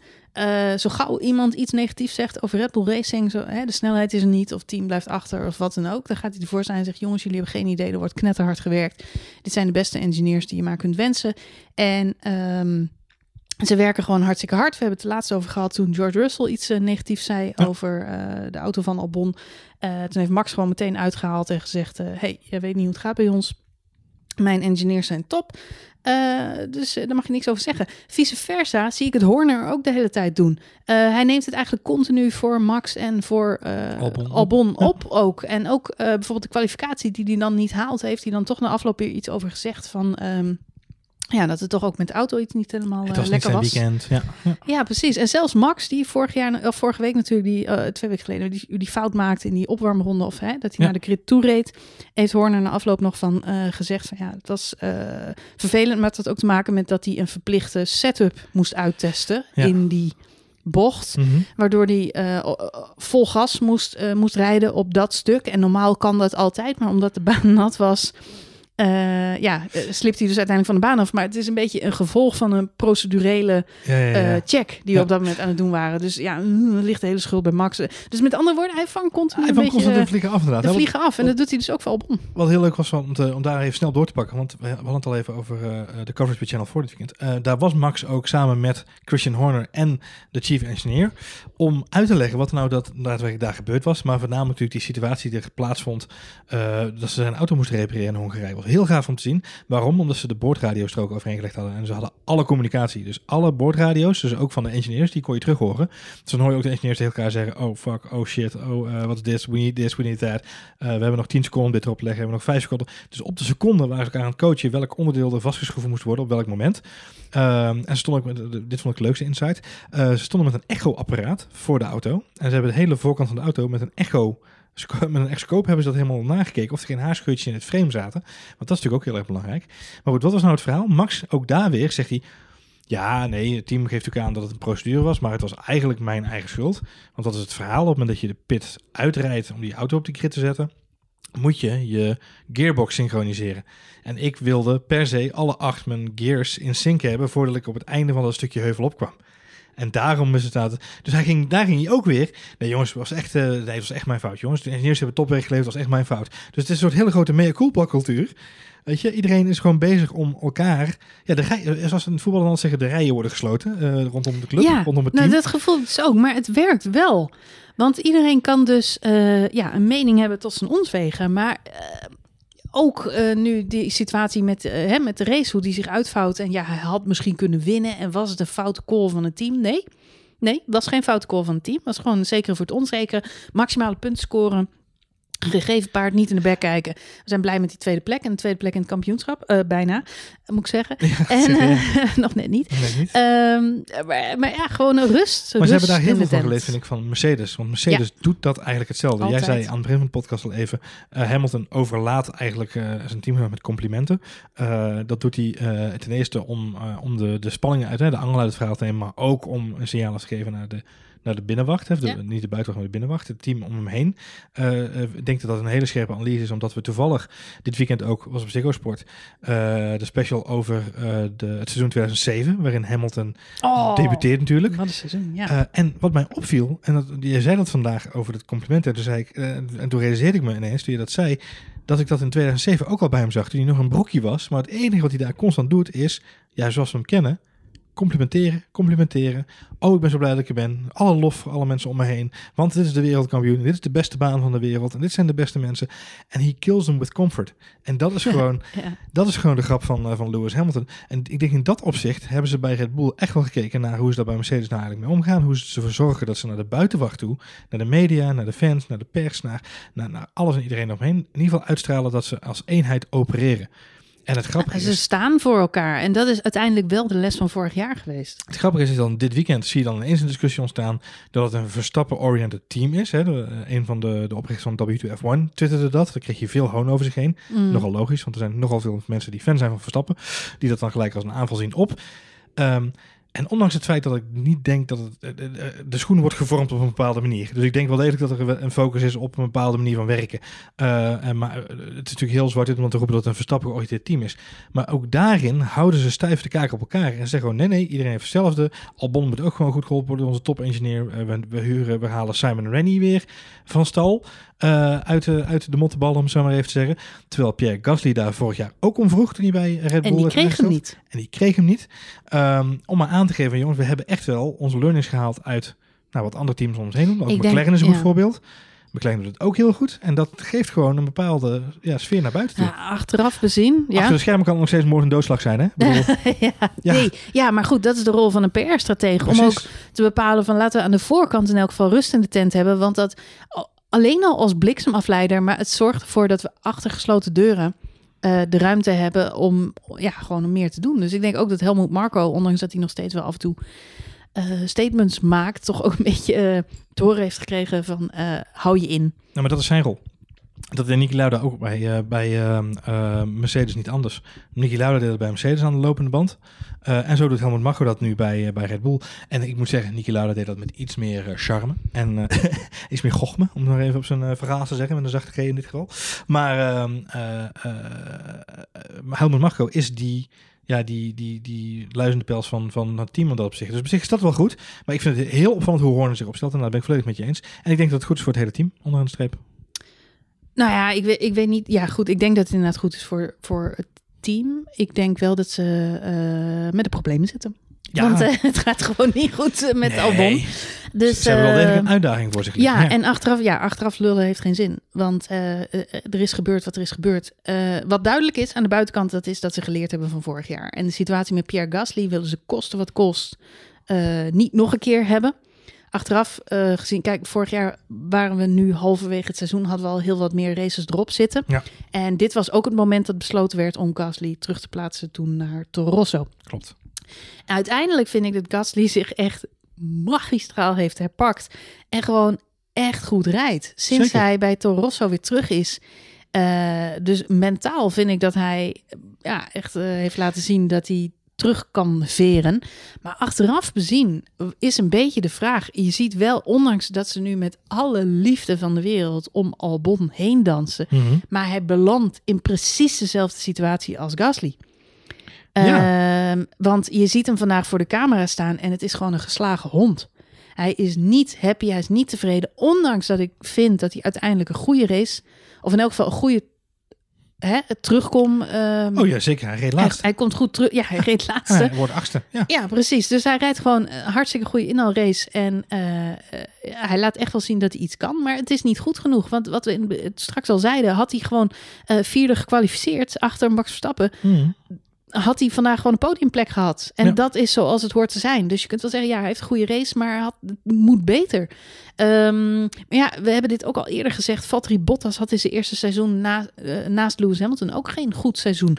Dus je hebt ook wel tijd nodig om te wennen aan die rol. Eh, ja, naast een potentiële wereldkampioen, iemand die zoveel ervaring inmiddels al heeft als Max Verstappen. Ja, klopt. En we hadden het er al voor de uitzending al heel even over. En ik ben nu heel snel even erbij aan het zoeken. Want we hadden het heel even over eh, de switch vorig jaar. Ehm, kijk, vorig jaar is Albon erbij gekomen, halverwege het seizoen. En hij pakte eh, in dat seizoen, pakte hij eigenlijk direct een paar hele goede plekken. Hij, hij was constanter dan Gasly. 4, 5, ja. 6, weet je. En waar Gasly in daarvoor, die reed rond eh 10, 8, 11, DNF, af en toe een 5, uitschieten naar een 4. Maar de streep, eh, weet je, het, het was ongeveer even... Al- Albon was stabieler. Die reed gewoon elke keer vierde, vijfde, vierde, vijfde, af en toe een keer zesde en één keer veertiende. In Brazilië. niet, niet helemaal eerlijk, omdat eh, Pierre Gasly die rijdt zesde, zesde, vijfde volgens mij en een vierde. Maar dat is in de, in de tijd dat de Ferraris nog eh, Vals. Vals speelden. en dat deden ze het einde van het seizoen niet meer. En toen kwam Gasly ineens. Dat eh, deden ze pas vanaf... Oh, sorry, kwam uh, Albon. Uh, dat deden ze pas vanaf Amerika, hè? Dus dat is wel even... Nee, goed, ja, goed, maar het... Hey, Amerika is drie races voor het einde. Dus een beetje... Maar goed, dat deden ze... In Amerika zijn ze toen langzamer gaan rijden. en laten we niet vergeten dat Albon in principe in Mexico... Of sorry, in Brazilië dat jaar op het podium was geëindigd. Waar het in twee in Lewis Hamilton. dat is allemaal eens. vorig jaar. Als we kijken naar dit jaar... Um, ja, weet je, dan is het, het is misschien niet uh, uh, fantastisch wat Albon laat zien. Uh, aan de andere kant, het is ook niet, niet dat je zegt wat, een, wat een verschrikking onderaan de streep. Um, natuurlijk nee, is ja. het is niet goed genoeg, maar het is eerste race is hij uitge, sorry, is hij dertiende geworden. Had hij hetzelfde mechanische of technisch probleem als Max is hij uiteindelijk nog dertiende geworden. Maar tweede race 4 en 5. En vandaag, ja, 8 is niet, is niet best, maar gewoon 4 en 5. Is het dan niet goed genoeg? Ja, Misschien niet? Uh, nee, want uh, met name in de kwalificatie is het niet goed genoeg. Want als hij in de kwalificatie uh, ook een keertje sneller zou zijn dan Max, wat onmogelijk is, maar stel dat, ja, dan zou hij ook voorin kunnen meedoen om podia. En daar, Zeker. dat is waar Red Nee. Bull zijn tweede coureur wil hebben. Daar zat Gasly ook niet hoor. Nee, daarom. En, en dat, is mijn, dat is een beetje mijn probleem. Het, het probleem is, ga je, als je nu iets gaat forceren, dan ga je Gasly daar misschien wel weer neerzetten. Hè? Misschien volgend jaar pas weer, eh, want ze willen het niet forceren. Dus ze wachten tot volgend jaar. Nou, komt Gasly daar weer te zitten. Krijgen we hetzelfde verhaal weer, ben ik bang. Zetten ze er een Vettel neer, die heel veel ervaring heeft en dus je kan helpen naar 2022 toe. Hè, want al zijn technische kennis en zijn ervaring. Dan heb je het probleem dat Sebastian Vettel ook iemand is die ook vandaag weer op tv laat uh, doorschemeren. Ik ga niet ergens rondrijden omdat ik nog wil rondrijden in de Formule 1. Als ik in de Formule 1 blijf, doe ik dat omdat ik races wil winnen. Dus die gaat ook niet tweede viool spelen achter Max Verstappen en proberen om, om alleen maar daar voor zijn, voor zijn diensten te zitten. En dan kun je... Maar eh, kijk, luister, die deal met Racing Point die schijnt zo goed als rond te zijn. Ja, dus, ze eh, we kunnen vandaag al door de, door de pitstraat heen. Dus, uh, we kunnen er redelijk zeker van zijn dat deze week of volgende week, in elk geval als uh, Perez weer een beetje beter is, uh, bekend wordt gemaakt dat, uh, dat Seb Vettel gewoon bij Racing Point zit volgend ja, jaar. Sowieso, ja. Ik denk dat dat voor Red Bull de beste oplossing is. Want je wil inderdaad niet in de situatie komen dat uh, Seb Vettel ja, daar nog uh, eventueel een optie is. Er kunnen geen twee assenpoesters op het bal zijn.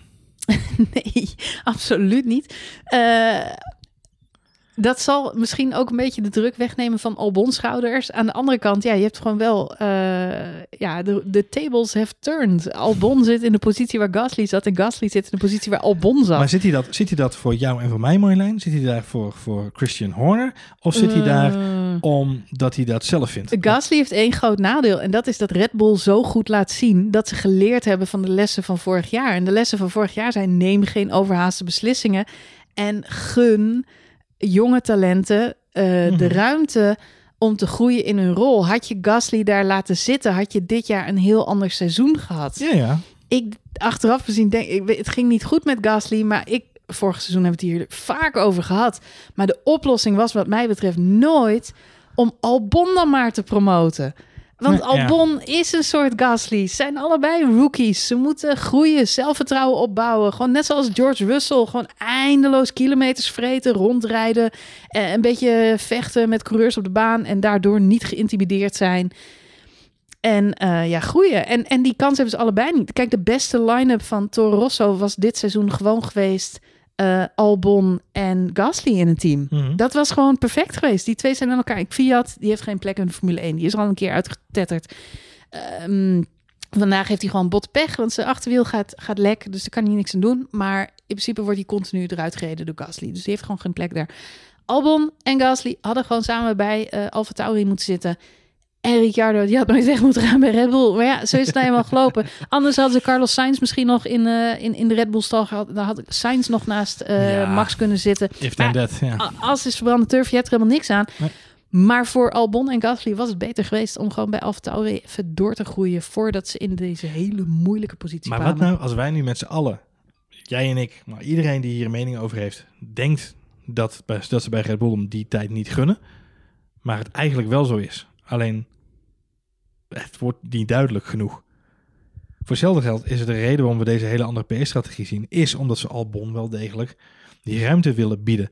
Alleen het probleem jaar met Gasly was ook het zelfvertrouwen van, van hemzelf, wat op een gegeven moment gewoon kapot was. En dat, dat is hetgeen wat je nu bij Albon ook ziet. Albon staat er aan zijn geslagen hondje, maar dat is minder omdat uh, hij aangevallen wordt door Horner of Marco of door zijn teamgenoot. Want dat was bij Gasly natuurlijk wel een stukje erger. Bij, bij, bij Gasly was Horner echt kritisch in de media op, op Gasly. Van ja, weet je, je zit daar niet voor niks en dit is een, een, een eh, topteam en we willen hier winnen. Ja, wat Horner vorig jaar ook gezegd heeft, dat is dat iemand als eh, Gasly zich veel te veel liet leiden door wat er gezegd werd op social media. Eh, dus tegen Gasly heeft hij op een gegeven moment ook gezegd van jongen, stop, stop met social media. Weet je, Ja. kijk gewoon niet meer en laat je er niet door afleiden. En ik hoor vandaag weer in interview. Gasly is hartstikke blij. Hij heeft een fantastische race gereden.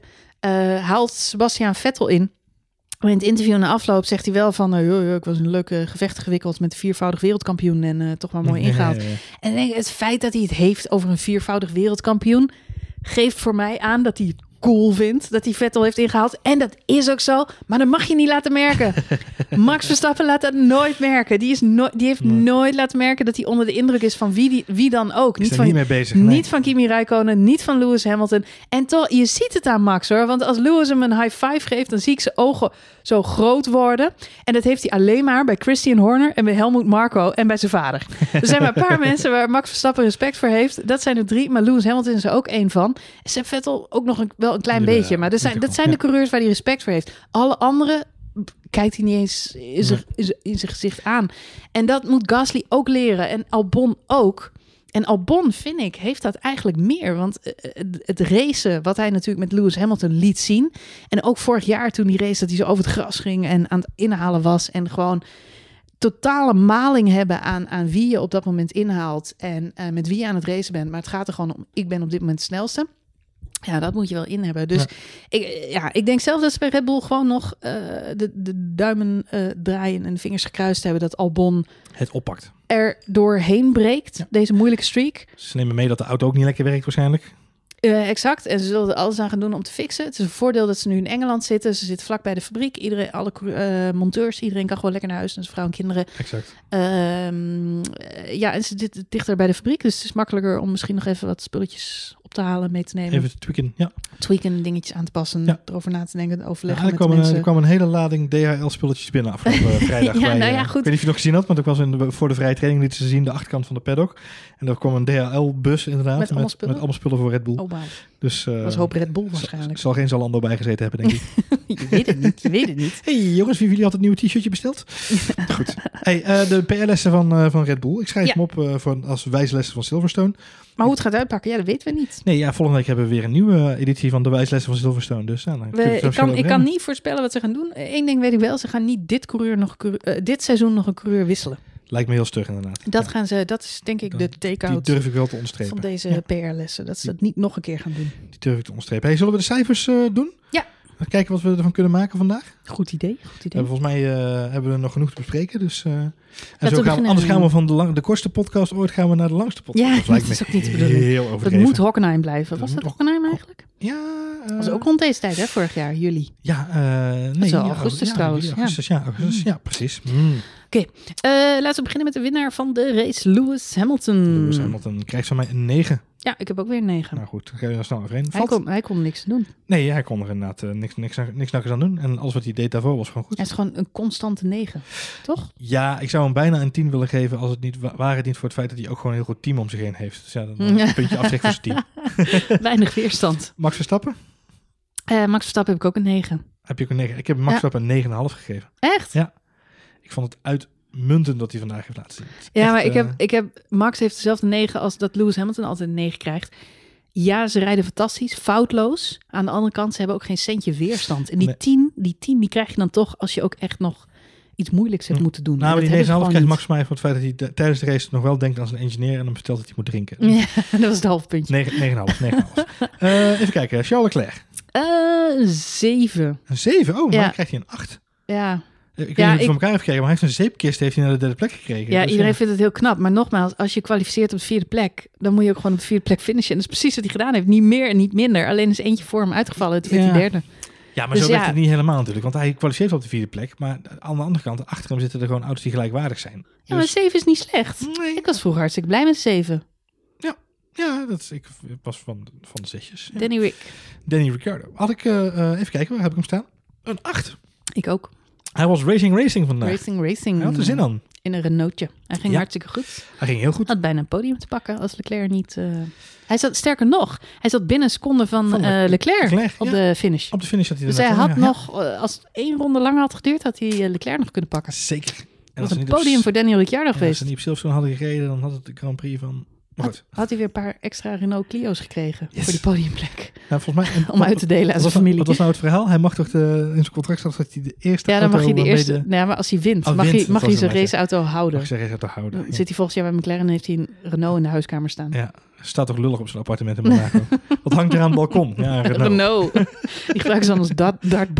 Kom- Max Verstappen die komt darten. Ja, die Allemaal tomaten gooien naar het ding. Max Verstappen schuin boven Daniel Ricciardo gewoon. Dus Ja, kan gewoon, als hij moet pissen, kan hij gewoon zo... Ja, dan ben- Oh. Foei. Lando Norris. Lando Norris. Lando Norris, waar sta je, Lando? Ik had Lando Norris een 7,5. Ja, ik eh, een zeven. Ja. Want ik vond hem goed en hij zat in goede gevechten. En heeft natuurlijk Danny Ricciardo ingehaald. Maar uiteindelijk haalt Danny Ricciardo hem weer in. En hij wordt vijfde, maar dat is met mazzel omdat Sainz uitvalt. En Bottas valt daar nog voor weg, inderdaad. Ja. Ja, dus eigenlijk, eigenlijk verliest hij twee plekken. Het is last lap Lando, alleen dit keer Ja. met hulp van anderen inderdaad. Precies. Dus hij was zelf ook niet eh, super, super tevreden. Maar Nee. het was een prima Ik race. vond het jammer dat hij het kaas van de brood liet eten aan het begin van de race en aan het einde van de race. Dus Ja. dat is eigenlijk de reden waarom hij mij wat, wat lager gekwalificeerd heeft. Ocon was Ocon. heel tevreden met zichzelf. Ja, en terecht krijgt hij een zeventje. Ja, voor mij ook. Ja. Nou, meer gaat het niet over Ocon. Meer gaat er niet voor. Pierre Gasly. hij haalde uiteindelijk zijn grote vriend eh Lance Stroll Lance in. Stroll. Ja, dat schijnen vrienden te zijn, hè? Ja, Het schijnen vrienden te zijn. vrienden te zijn. Dus Dat is één me persoon niks. die is bevriend met Ocon. Dat is Lance Dat is Stroll. Lance Stroll. Oh. Ehm, Keep the Stroll alive. Pierre Gasly. Pierre Gasly. Eh, een 8 voor mij vandaag. Oeh, ik heb een 9 voor Pierre Gasly. Ja, maar jij bent gewoon van de Pierre Gasly fanclub. sinds die, sinds die topless foto van hem. Ja, Hij reed gewoon een super goede race, man. Heb je die inhaalacties gezien? daarom ook een 8. Er zijn amper inhaalacties geweest. En Gasly die heeft er wel 3, 4, 5 Goed uitgehaald. gedaan. Daarom ook een 8. Oh. Goed gedaan, Pierre. Albonneke. Albonneke. Eh waar ben je, Albonneke? Albonneke heeft mij vandaag een zesje. 6. Ja, een zesje. Ik geef Albon een 8. Goed gedaan.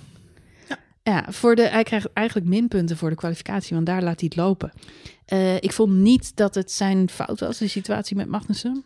Nee, dat vond ik een hele moeilijke. Ik vind die tijdstraf vrij zwaar. ja, Alhoewel zwaar. Christian Horner achteraf bij Sky Sports heeft gezegd dat hij het een, hij vond het een racing incident, maar hij begrijpt de 5 seconden penalty.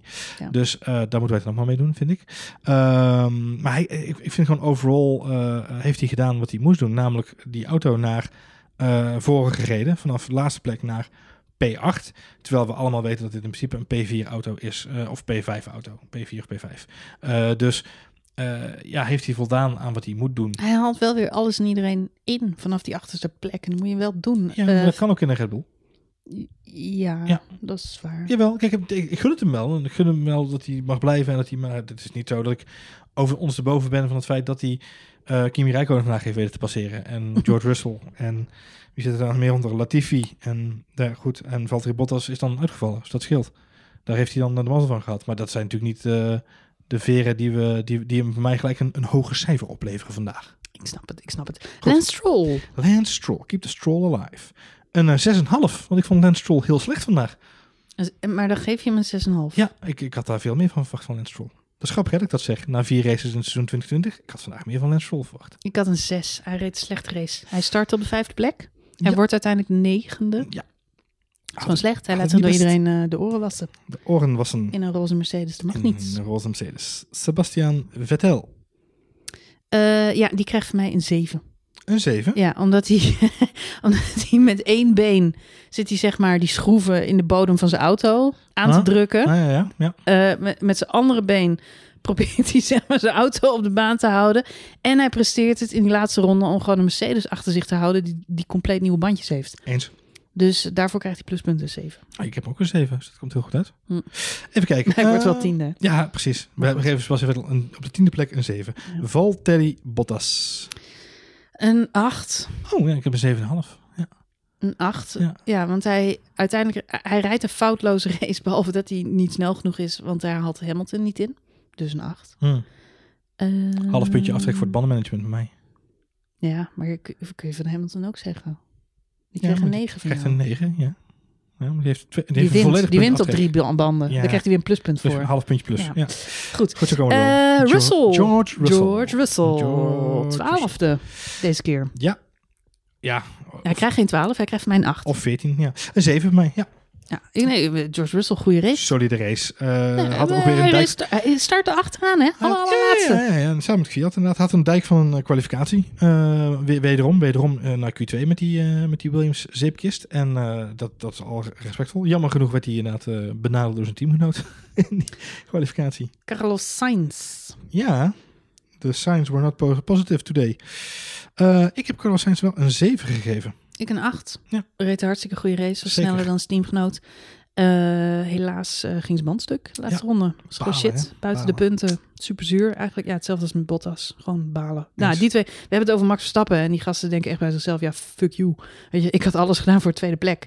En eh, hun race wordt gewoon eh, verknald. De laatste ronde. Allebei geen punten. Het is gewoon zuur. Giovinazzi. Giovinazzi heb ik een 7 gegeven. Want hij reed best een goede race. En hij haalde allemaal mensen in. Ja, hij reed ook lang rondom de puntenlimiet. Ja, en dit Ja. gewoon mee. 6,5 had ik hem gegeven. Latifi. Latifi heeft mij een zesje. Zeven, want hij wordt gewoon, hij finisht gewoon voor Grosjean en Rijkonen. dus hij, gewoon, hij, doet, hij rijdt gewoon een solide wedstrijd. Heb je niet gehoord? Echter, Ja. moet ik wel zeggen, als Latifi echt nog één keer in de laatste fase van de kwalificatie van de godverdomme baan afspint, mag ik niet zeggen piep, piep, piep. Maar als hij nog een keer van de baan afspint, Ja. doe ik hem wat. Hmm. Zes miljoenste keer dat hij dat flikt. Ja, nou, gele vlaggetje meer of minder. Hè? Als je maar op tijd remt, zeg ik dan altijd. Maar het is- ik denk aan al die coureurs die in hun snelle ronde zitten. En, en uiteindelijk, het is nu al een paar keer voorgekomen dat hij spint. Gele vlag veroorzaakt. En daarna wel weer heel vrolijk de baan oprijdt. Maar we hebben het ook al een paar keer gezien dat er gewoon een rode vlag is. Dat de sessie wordt gestopt en dat alle snelle rondes worden afgebroken. En dat Max pole position kwijtraakt. En eh, oeh, drama. Hij, eh, Dus dat gaat dit seizoen ook nog een keer gewoon gebeuren. Omdat mij, eh, die gast... vol- vol- Mm. Volgens mij nachtte hij in deze kwalificatie Rijkonen in de eerste, in de eerste Hij kwalificatie. en, en, zijn. George Russell. Ja, want die krijgt gewoon een 5 seconden penalty. Omdat hij iets te snel reed onder de gele vlag. Door Latifi. Ja, ja, ja, eh, maar heb je al gehoord, Latifi was wel heel trots dat hij een wereldkampioen had ingehaald vandaag. In de vorm van Kimi Räikkönen. Nee, dat is een grapje. Oh god. Grosjean. Grosjean. eh hij kreeg bij mij een 5.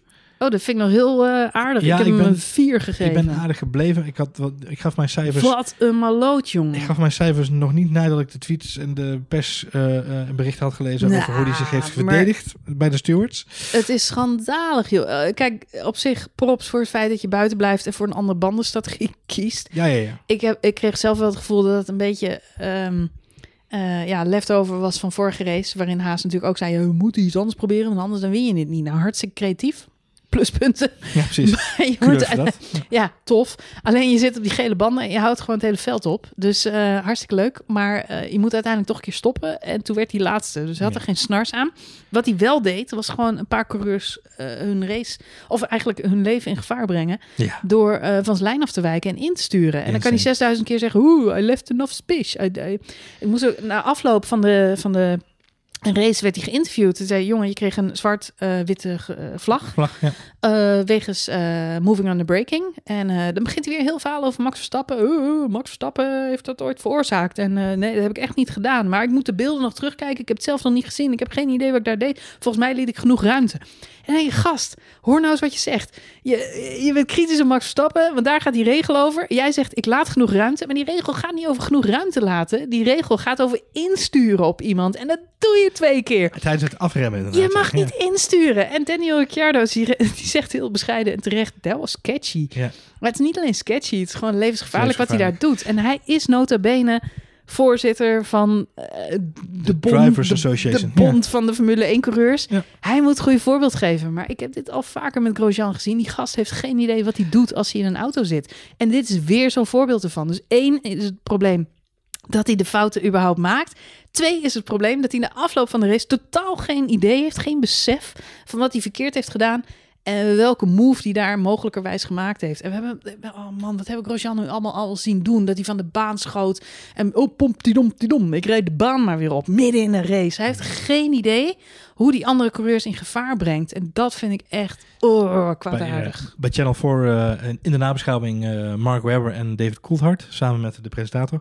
Ehm, die vroegen inderdaad van jongens, nou, wat zijn jullie even van zo'n Grosjean waarop Mark Webber eh, een statement maakte dat, hij, eh, dat Grosjean al jarenlang borderline in de sport was.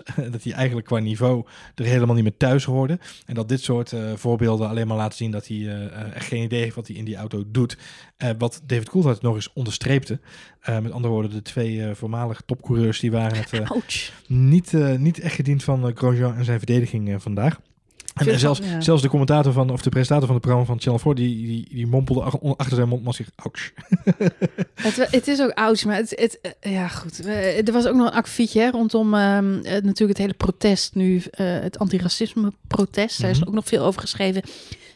Dat was de afgelopen twee races een beetje rommelig geworden. Toppie. Ja, toen hebben Hamilton, Ricciardo en Vettel hebben eigenlijk bij Massi aangegeven. Eh, eh, luister, dat moet een georganiseerder momentje worden. Kunnen jullie daar alsjeblieft voor zorgen? Dus die hebben dat uitonderhandeld. Ehm, maar eh, Grosjean heeft aan de afloop ook nog iets over gezegd. En dat is dat, dat hij uiteindelijk nog drie kwartier met Hamilton, Hamilton. aan de telefoon heeft gezeten. Omdat Hamilton hem heeft moeten uitleggen: luister, Romain. Het is heel belangrijk dat we dit blijven doen, hier en hier en hierom. En toen zei hij in het interview, zei, ja, dat had ik me eigenlijk niet zo gerealiseerd. Want ik had de eerste keer wel meegedaan. En daarna dacht ik van, nou ja, zo is het wel goed. Dus laat nu maar zitten.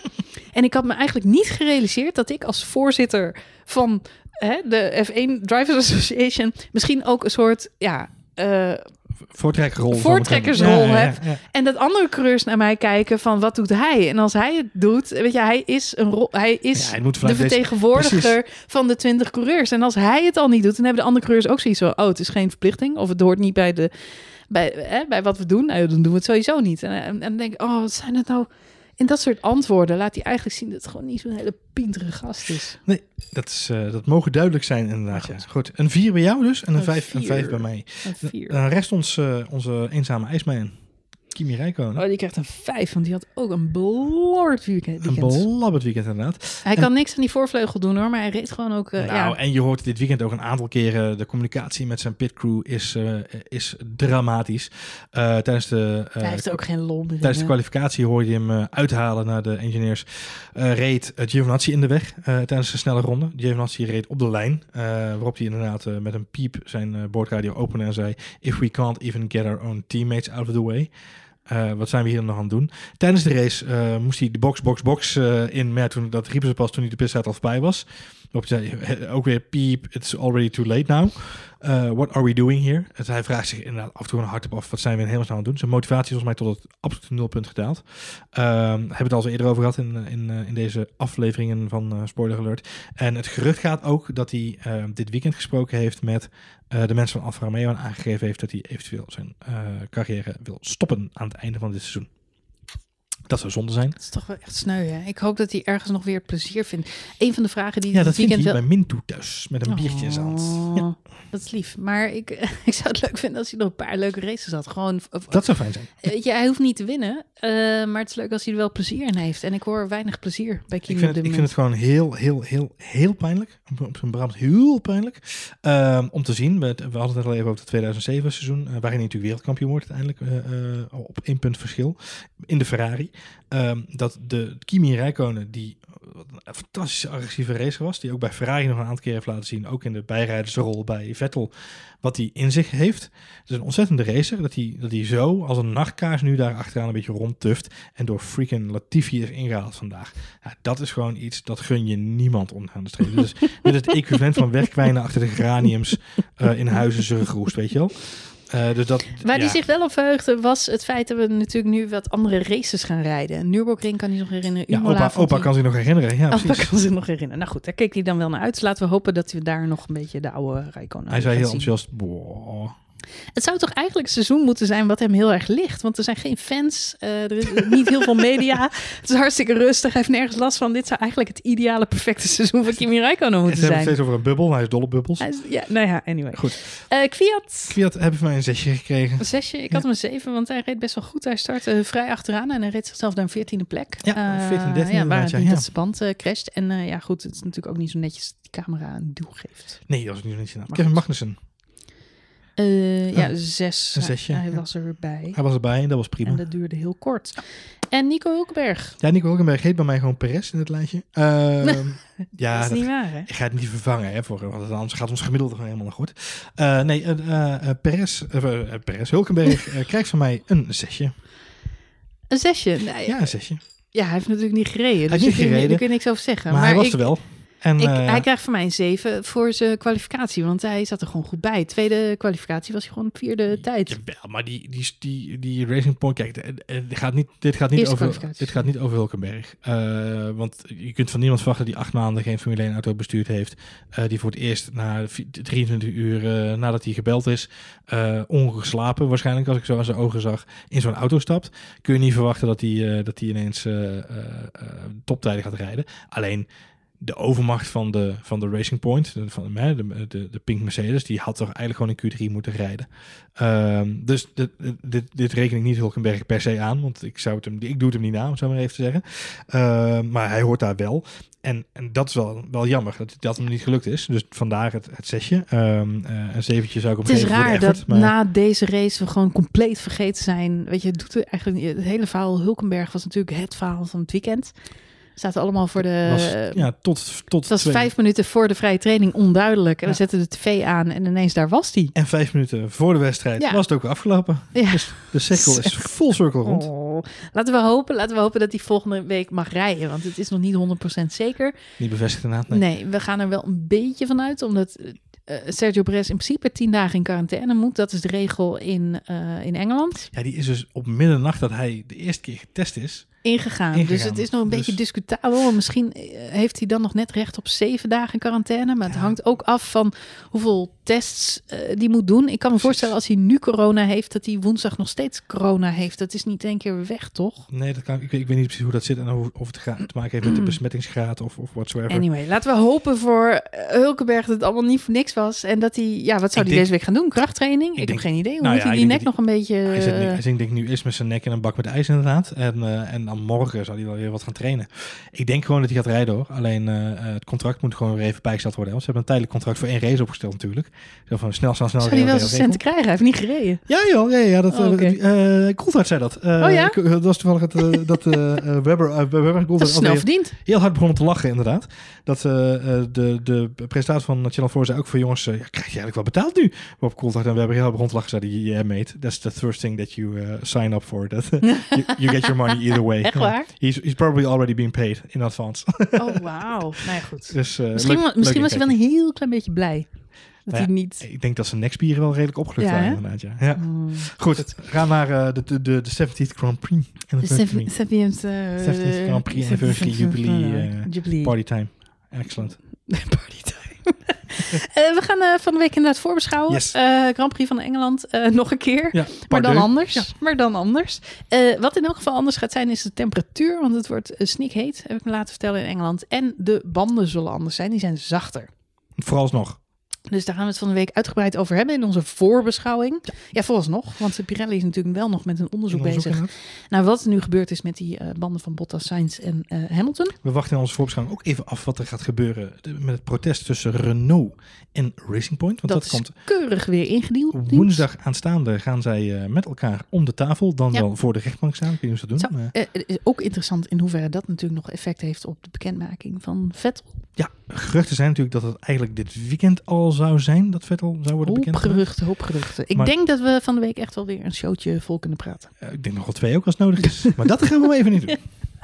Nou goed, laten we hopen dat eh volgende race misschien wat spannender wordt. Ehm, ik moet zeggen, er zat toch weer een hoop eh, hoopgevends aan de, eh, deze laatste ronden. Zeker. Dan moet Red Bull toch ook weer eh, positiviteit uitputten, Als we die 50 rondes ervoor vergeten, was het weer een enerverende wedstrijd. En laten we dan hopen voor een 1-2'tje van Red Bull op Dat het podium. Zou leuk zijn. Zou leuk zijn, hè? Ja, Hulkenberg en Verstappen. Ik bedoel, eh, eh, Verstappen en Albon. eh, ja. Zou het zijn, zou het zijn. Goed, Grand Prix van eh, de 70ste verjaardag van de Formule 1 gaan we volgende week bespreken. Ehm, heel erg bedankt voor het luisteren. Wil je reageren? Kan dat zoals altijd via Twitter Nou, at F1 Spoiler Alert. of at Johan Voets of at Marjolein. Ja. Je kunt ook naar de Telegram app. Telegram.com slash app slash zoek ons op. We zijn Vissa Chat. Het zit gewoon in je iTunes of in je App Store of in je eh, Google Play, eh, whatever. Whatever, zoek je dingen. Eh, zoek je Telegram en als je dat al hebt, eh, dan zoek je gewoon de F1 Spoiler Alert. Dan kun je mee chatten over deze race en, ehm, en vragen. insturen. Vragen voor de voorbeschouwing. Eh, vinden we hartstikke leuk. En misschien kunnen we van de week een paar vragen van onze luisteraars Zeker. doornemen. En meedoen aan het welbekende voorspelspel, waar ik nu heel snel nog een eh, heel mooie tussenstand voor moet gaan maken. Ja, iedereen zit te wachten. Iedereen zit te wachten. Heel graag tot volgende week.